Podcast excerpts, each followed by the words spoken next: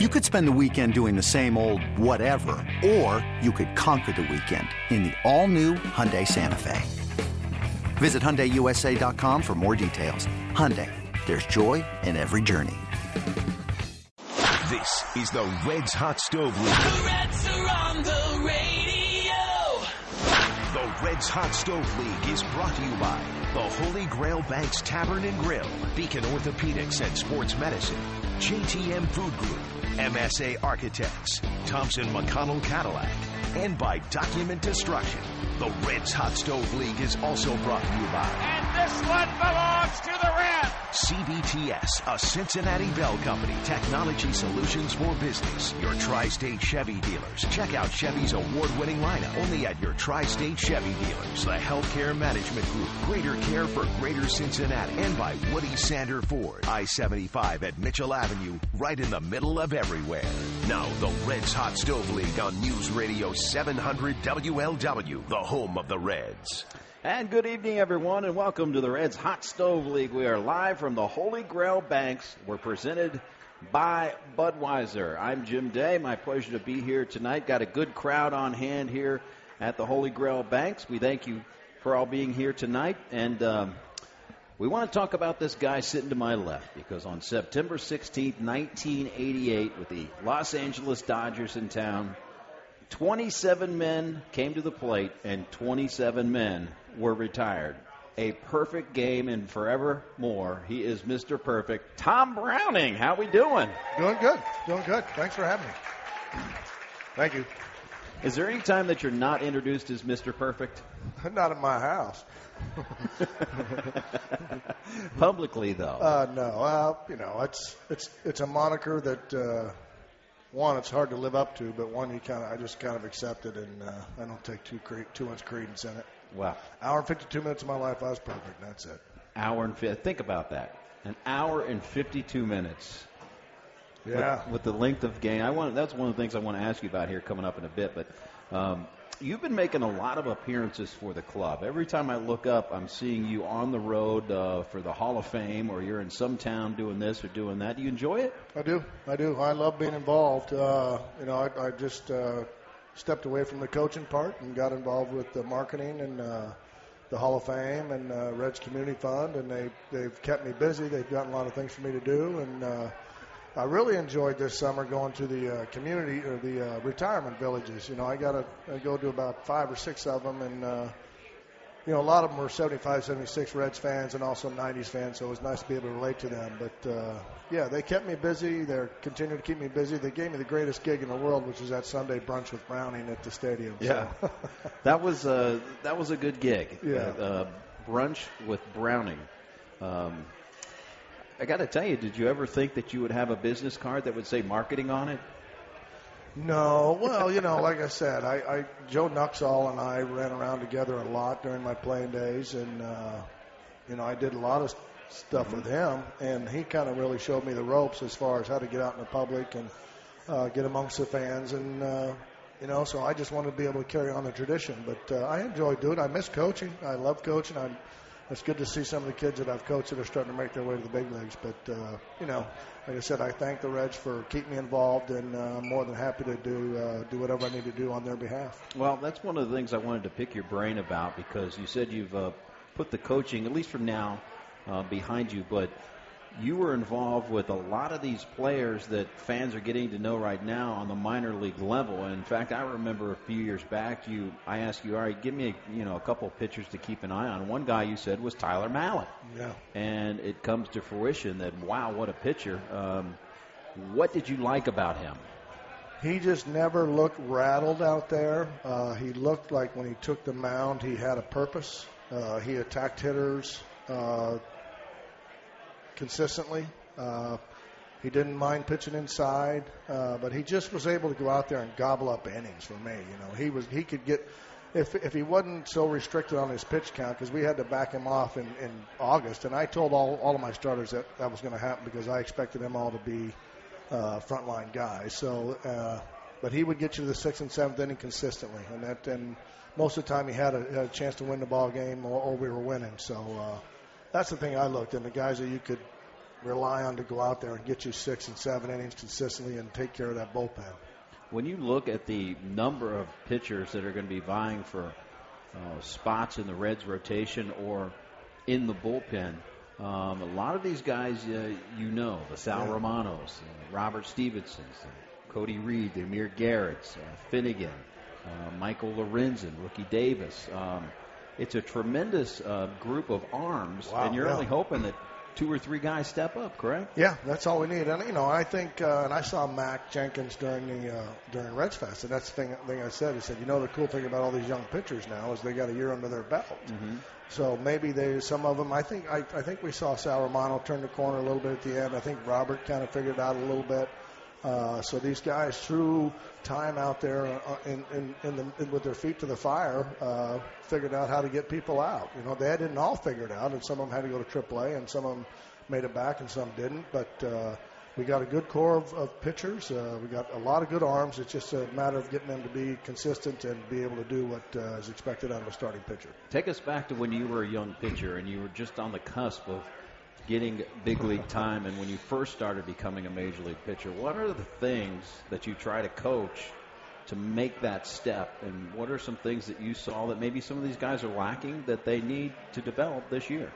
Well, you know, I, I was uh, I went to instructional league in '82. My first year, I get drafted, and they taught me the screwball. And they, you know, and back then, instructional league, and I know we've kind of got back to it, was kind of an invitation thing. If you were, had a good enough year and you were a prospect, then they brought you in. And back then it was Tampa, but they took you to instructional league to kind of get an up. Uh, a, a- leg up on the guys not there. You know, going into spring training, you had a, uh, a little, little bit more of advantage. But uh, I got to uh, my first big league camp in 1984.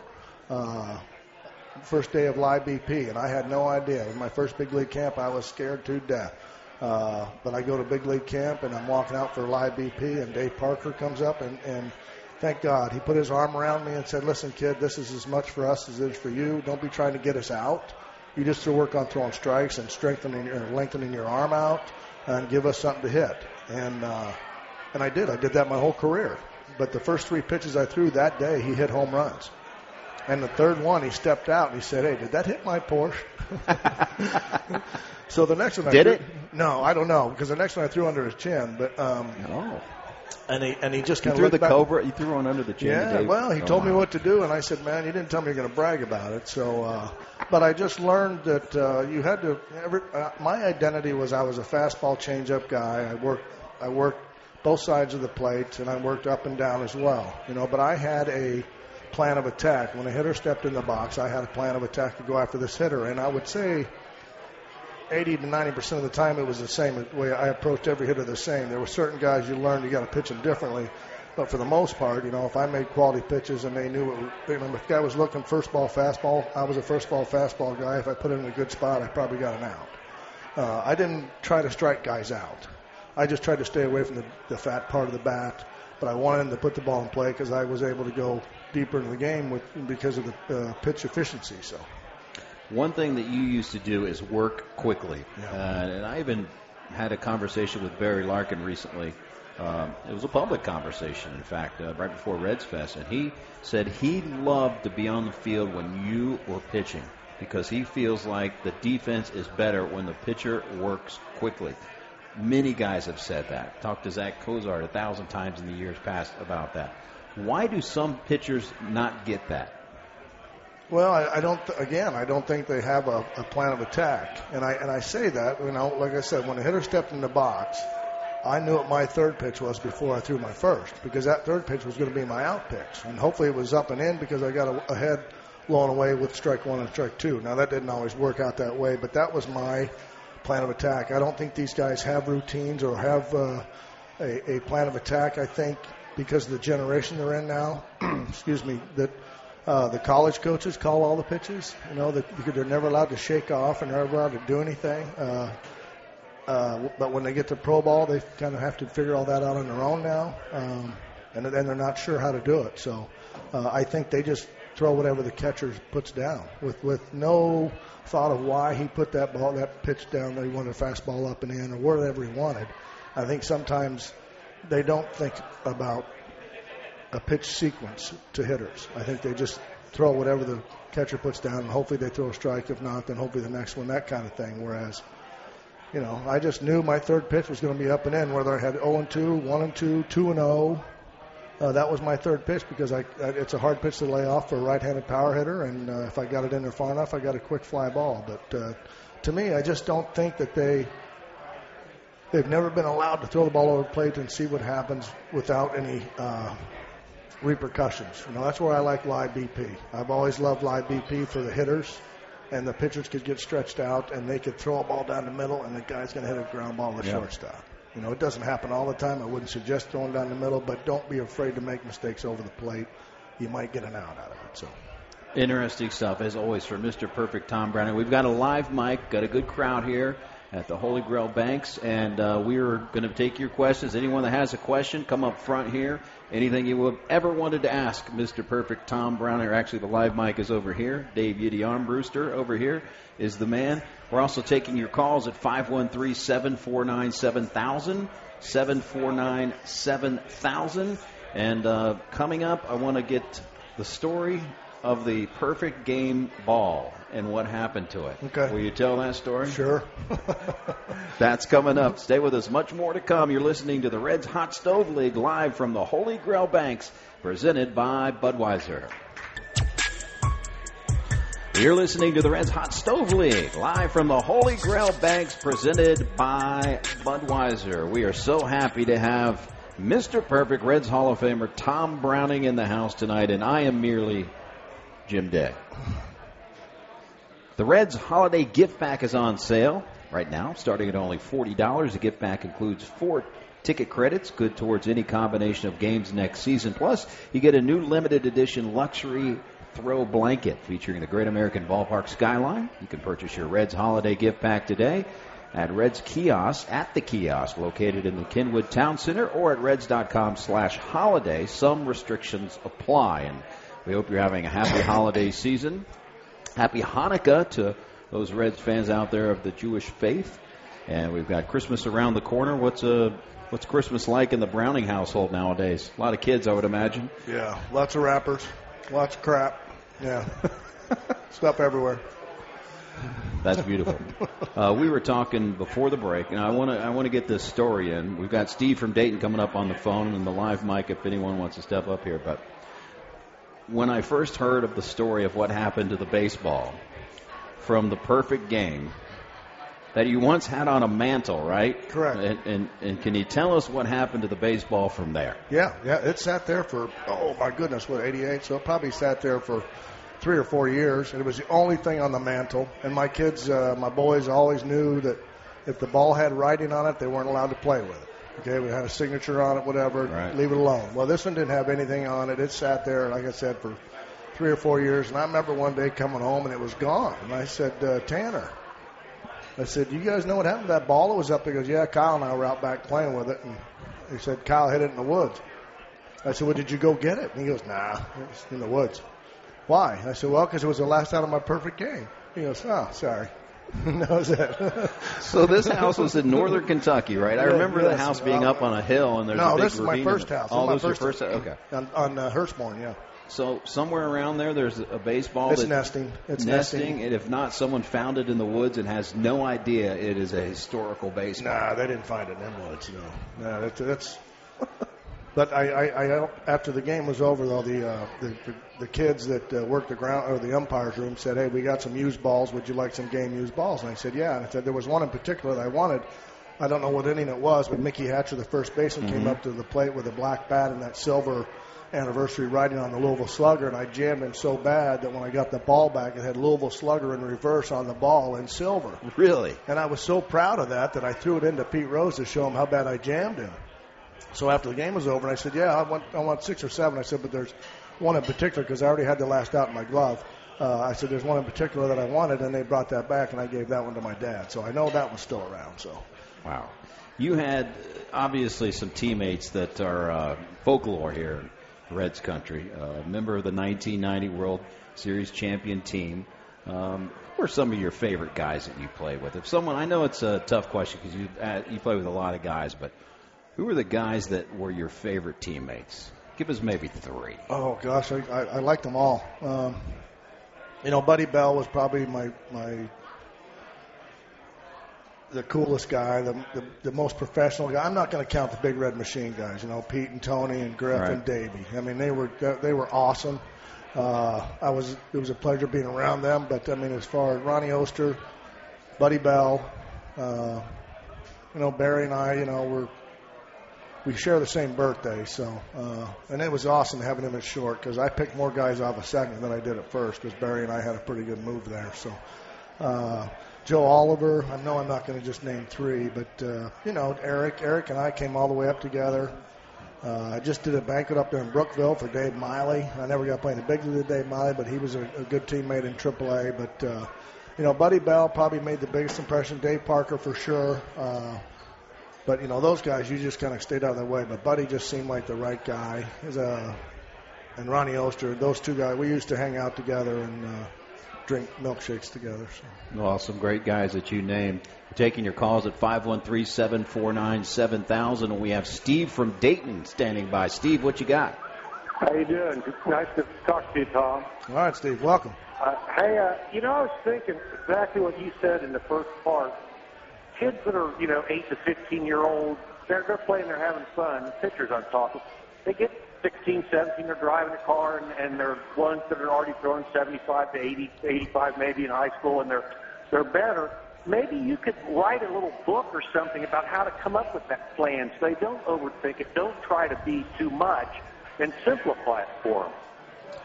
Okay, well, that's a good thought. Um, you know, I, I, I don't uh, even give money lessons anymore, although I'm going to start giving some this year for the first time in a while. But, uh, you know, with them young kids, uh, the more you try to get them to do things, I think the, the more mechanical they get in, they get, and then they start trying to analyze their own delivery instead of just playing catch off the rubber and hopefully throwing it over the plate kind of thing.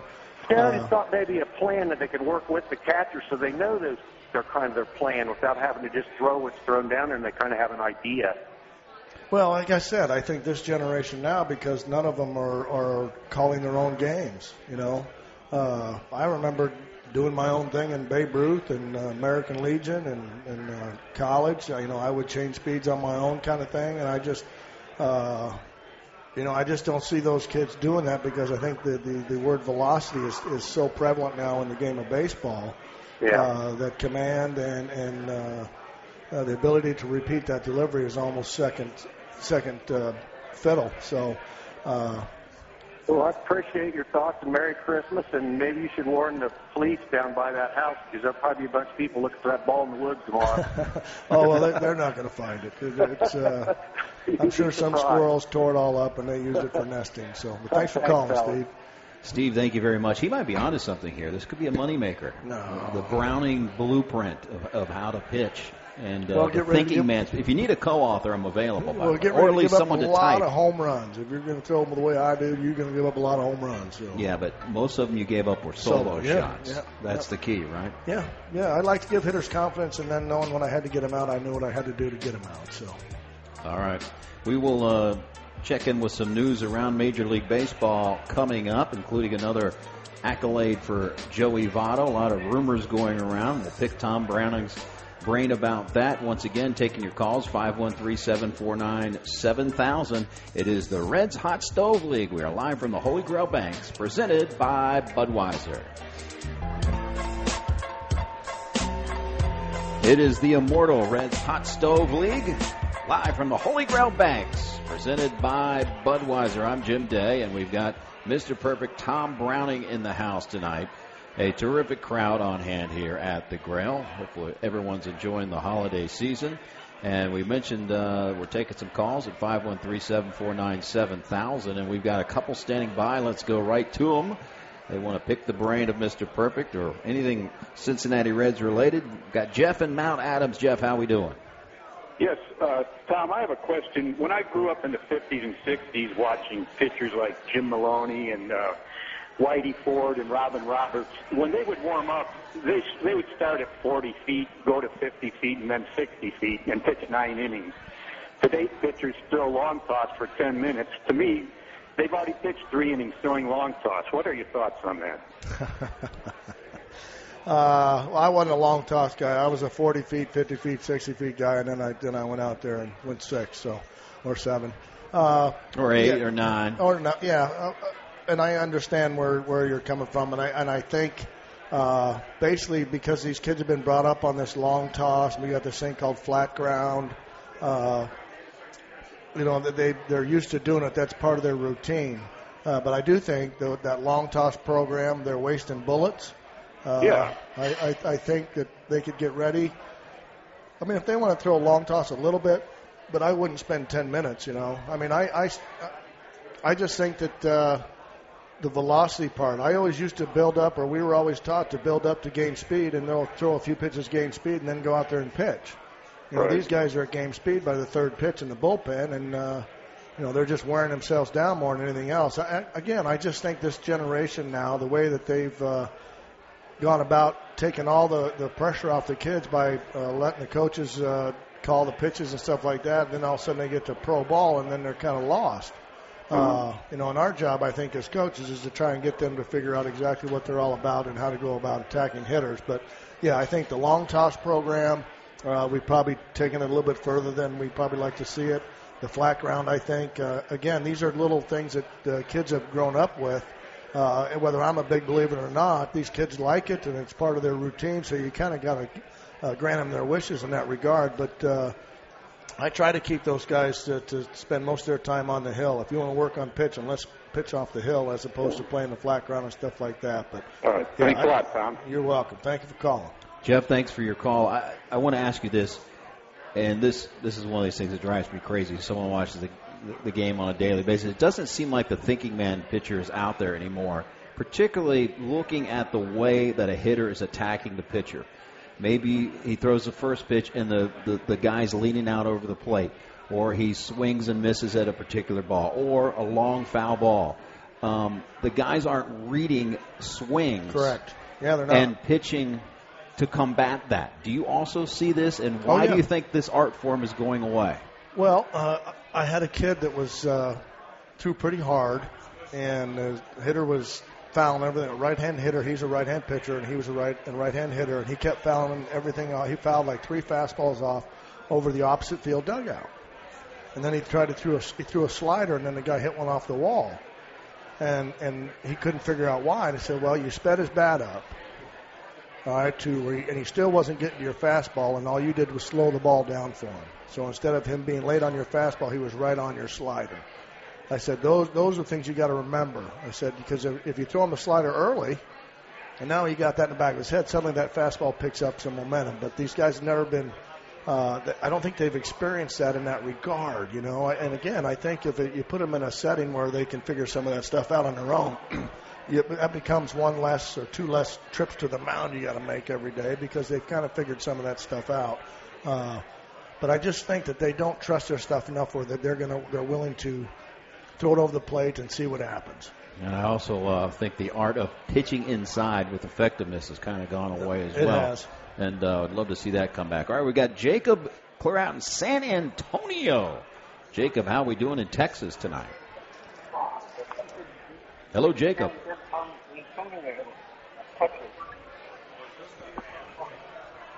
Hello? Hey, Jacob, if you could turn the, uh, your phone or radio down. You're on the air, brother. Can you hear me? We can. Gotcha. Hello. Um, my name is Jacob, and uh, I'm 15, and from Ansonia, Ohio. And, All right, awesome. uh, I, I wasn't really expecting to be answered. I'm not going to be honest, but uh, I have a question for Okay. uh, Tom. All right. Um, so what was your motivation as a kid to continue to play baseball and strive for Uh, your goal? Well, it was the Cincinnati Reds, big red machine of the 70s. Uh, I thought baseball was, you know, I, I actually wanted to be a center fielder for the Reds. I wanted to be Cesar Geronimo, but uh, I had to pitch. Wow. But Never knew that. Yeah, well, nobody wants just to be a pitcher, so uh, and that's all I had available to me. So I I don't to know why you guys have the best gig going every five days. Oh yeah, but still, you get greedy. I wanted to play the outfield one time in the in the big leagues just for an inning, but it never happened. But uh, Jacob, to answer your question, I just wanted to be able to play this game uh, at the highest level where the best players in the world played. Uh, and I'm talking back in the you know mid to late 70s, uh, my junior high and high school years. Uh, I was 155 pounds when I graduated from high school. Uh, Wow. And I got to about 185 when I was a junior in college. Of course, beer was 18 was a drinking age, so that probably helped. But uh, I never lost sight of that that goal of mine is where I wanted to be able to play where the best players in the world played. You know, and it, by the time I got to be in high school, I knew it was just going to be pitching. Uh, but I, I never lost sight of that goal, and I was going to do everything I could. Jacob, we appreciate the call tonight. Stay Thank you. safe out there and have a good holiday season out there in San Antonio. We are blessed to have Tom Browning in the house tonight. Step aside for a break. Much more to come. It's the Reds Hot Stove League. We're live from the Holy Grail Banks. We're presented by Budweiser. All right, welcome back to the Holy Grail Banks. It's the Reds Hot Stove League, presented by Budweiser, alongside Tom Browning. I am Jim Day. Uh, congratulations, Joey Votto. He was named as the winner of the Lou Marsh Award for being Canada's most outstanding athlete of the year. That's not just in baseball, folks. That's beating out everyone in hockey as well. Wow. It's the second, yeah, second time he's won the award, and he said it kind of makes up for not winning the National League MVP. He also won it back in 2010 when he won the Most Valuable Player award. So, I mean, we're talking about uh, beating out Sidney Crosby uh, the hockey player. So in Canada, that is something. Congratulations to Joey. Today, Bob Costas was named the Ford Frick winner. He will be entering the broadcasters wing of the Hall of Fame.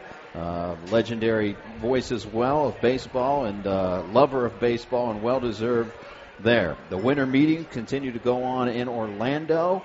Uh, kind of quiet on the Reds front a little bit. There hasn't been a move made. Uh, today, the Cardinals did acquire outfielder Jose Ozuna from the Marlins, the Marlins are doing another fire sale. Uh, that's pending a physical, so it hasn't become official yet, but that is a, uh, a big move. Ozuna last year uh, was in the top five in home runs, RBIs, hits. Uh, he is a terrific outfielder. He's going to be expensive in the future, but they're uh, you know wanting to stay competitive. So the Cardinals making that move. Lots of rumors and talk of trading Billy Hamilton. There was talk about the Reds and the Giants getting together, and according to Ken Rosenthal, he says those talks have faded significantly. Um, so we'll see what happens. Um, it's a guy that I know you would love to have in center field if you Yeah. were a pitcher. Defensively, there's none better in the league. Offensively, still working on his game. Uh, what do you think of the rumors out there? Well, I, you know, they, they again, when you get players that to get to the major leagues and they're all ready to play, or at least uh, have a chance to play, sometimes you got to trade them just to give them the opportunity, or or maybe you got to use them to get us uh, to get the Reds a better player, whatever. I love Billy Hamilton. Uh, I think defensively he's a Gold Glove guy, although he didn't win it. Uh, he certainly, I think, he's probably the pitcher's best friend. Um, I, I hope it doesn't it doesn't happen. But again, we've we've got uh, Winker showed up. Uh, you know, obviously Duvall and uh, Schebler, and you know we've got some we've got some uh, players out there. But I don't think any of them are in Billy's caliber defensively. But offensively is what I think they're worried about with Billy. So Yeah. Well, we'll see. Is like any deal; it just depends on uh, well, what are you going to get for him. So Yeah. um, Yep. it's that's always the key, obviously. So we'll, we'll see what, what happens on down the road. All right, we got some callers waiting. Keith on a cell. Keith, how are we doing tonight, my man? Hey, fine, thanks, guys. Thanks for taking my call. Hey, uh, hey, Tom, on the uh, lost baseball, what kind of punishment did you dish out? Heck, I didn't do anything. It was a baseball. Oh, okay. I just, No, no, was no. I said, I thought maybe, hey, man, would you go out there and get my ball back up here? You know? Uh, I would have made him go get it. No, you know, it just again because it was uh, they followed the rules. It was a Well, ball that didn't have any writing on it. And, well, uh, okay, all right. I, I So you messed up. I did. I screwed up. That was my fault. So my Hey, wife, uh, my wife still got the fur coat though. So Oh, well, there you go. That's more important. We all know that. A, that's a win-win then. Okay. yes, Hey, uh, when you pitched, I mean, a lot of the venues that you pitched in in your career are are no longer there anymore. Most of these ball clubs have newer, uh, you know, newer ballparks, things of that nature. Uh, as a pitcher, does that make a difference on how you prep? You know, No. a lot of those cookie cutters that you pitched in aren't there anymore, and now the ballparks are, you know, more open air. They've got breaks in the stands, so you know, there's open areas for wind and stuff. Does that make a difference, or would that make a difference? No, you know the only one you ever worried about that with uh, was in Wrigley. You know, and you always kind of. Uh, actually I, I I like pitching with the wind blowing out because the hitters were a little bit more aggressive. Uh, when the wind's blowing in, you know the jam shots that you get find a way of falling in. Uh, you know, it's just a little bit different. It's a different animal there, but for the most part, I. I I don't think anybody does anything differently. I don't think they try to be any different, uh, no matter where they're at. I just think they try to find a way to mix whatever pitches they got into uh, wherever ballpark they're in. But again, I, I think when you have an identity, and I was a fastball changeup guy, and I never wavered from that uh, ever. Uh, and it was it was my success, and and I, whether it was in Wrigley Field or in San Diego or wherever, but uh, no, I just again I just think uh, we should spend more time throwing strikes and not so worried about so much how hard we're throwing. Keith, right, we guys, appreciate thank- the call. Hey, thanks for you guys. Keep up the good work. Great show. Let's go quickly to Mike in Union. We got about a minute here. Mike, what do you got? Uh, quick question. First of all, uh, I enjoy listening to the show every Wednesday. Um, my question for is for you, Jim. Um, since uh, the Reds didn't bring back Jim Kelch this year, and he was the other play-by-play guy besides Marty, I know you did a couple of games on the radio last year. Have the Reds talked to you about possibly doing some uh, play-by-play on the radio this year? Tom Browning is uh, acting like he's interviewing me right now uh, on the live mic. Um, I don't know what's going to happen. I do know I'm going to be doing a few more TV games. I think uh, um, the the new contract that's going to kick in with Fox Sports Ohio. Uh, you're going to see some more TV games being broadcast, so I think I'll be in the mix there. Um, I don't know what's going to happen in the future. I know I'm available. I'd love to do it if um, if uh, the op- opportunity is there, and uh, we'll just have to see. Uh, I've, heard, I've heard you did a couple of games on radio last year, if Yeah, I, I remember correctly, and I thought you did a pretty good job. Have Well, you you. done that previously? Uh, not not on radio since probably college, so I was kind of thrown into the fire, but I enjoyed it, and if I get more opportunities, uh, I think I can only get better. So we'll see. Okay. Well, I was sorry to hear that Jim Kelch isn't coming back. I thought he did a good job, but I know that Marty's the only primary play-by-play guy they have now, so I know they're looking for somebody else. Well, we'll see if you uh, you could be my agent there, Mike. There you go. Appreciate it. I'll, I'll give you a call. All right. All right, we got some uh, other callers standing by. We also have a request to tell the Wrigley Field story of when you went to the Oh. rooftops and what was behind it. Oh, we've got applause for that one. So that's around the corner. Stay with us. It's the Reds Hot Stove League. We're at the Holy Grail Banks, presented by Budweiser. Reds Hot Stove League. Back live from the Holy Grail Banks, presented by Budweiser. I'm Jim Day. He is Mr. Perfect Tom Browning, and leave it to investigative reporter Dave Yiddy Armbruster. We talked about the perfect game baseball being hit into the woods at one of your previous houses. Yid hands me a sheet of paper that says Kyle in Colorado is the guy that hit that ball into the woods, Yeah. and he's on the line. Kyle, what the heck were you thinking? I had no idea it was the perfect game ball. Uh, guess you can say being young and uh, dumb. Yeah, I would say that was you. Yeah. How you doing, Kyle? Average, but you can't be the best. Good, sir. How are you? Very good. How's Colorado? Oh, beautiful. Are you- How, how's everything He escaped to Colorado because he was Are you- afraid of the repercussions. Are you down near Durango? Uh, no, I'm a little bit away. I'm in uh, Castle Rock area. Oh, okay, okay, awesome. Yeah. Yeah, yeah. Well, you you lost my ball. Uh, yeah, that's that's what uh, my father just called and told me. He said I should call in and uh, tell you how terrible I feel that uh, I didn't even know that was a perfect game Well, ball. well, the, the the key is that Tanner didn't know anything about it, and he Yeah. took it out there. So I'm not going to blame you. It's a heck of a story to tell, though, Kyle, that you, you hit an historic baseball. I mean, we're talking about a perfect game. It is rare in Major League Baseball, and you hit that ball. So you have that well, story go to ahead tell. and just rub it in there. That, No. that did, did already hurt. but yeah, uh, good to talk to you and uh, apologize about that one. No, no, don't apologize, please. An You're official fine. apology, I- a public again, apology. We've I- come full circle here tonight on the Reds Hot Stove League, Kyle. I, I, I We- have to take responsibility because Yeah. I left it there for someone to grab. So uh, yeah, I'm not holding it against short, you, I Kyle. definitely Babe Ruthed it, so he's Uh, gone. Kyle, we appreciate the call, man. Thank you, guys. Have a good night. Thanks, Good luck out there in Colorado. All right, we got uh, with the time left. We've got to get to the story, and everyone wants to get to it. Our uh, boat captain Hank presented this uh, question here tonight at the Holy Grail.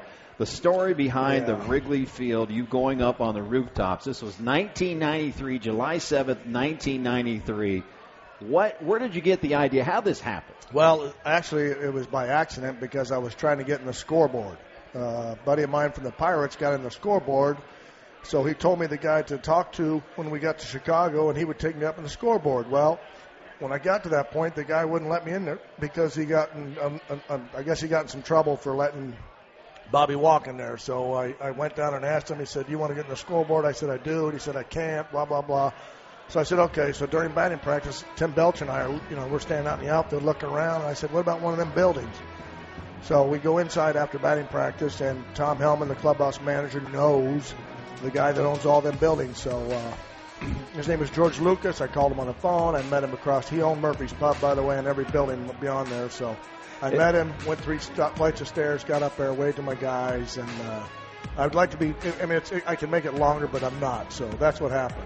We're getting the wrap sign, but that will live in folklore forever. Hey, big round of applause for Mr. Perfect Tom Browning for joining us tonight. Thanks for joining us on the Reds Hot Stove League. We'll see you on down the road.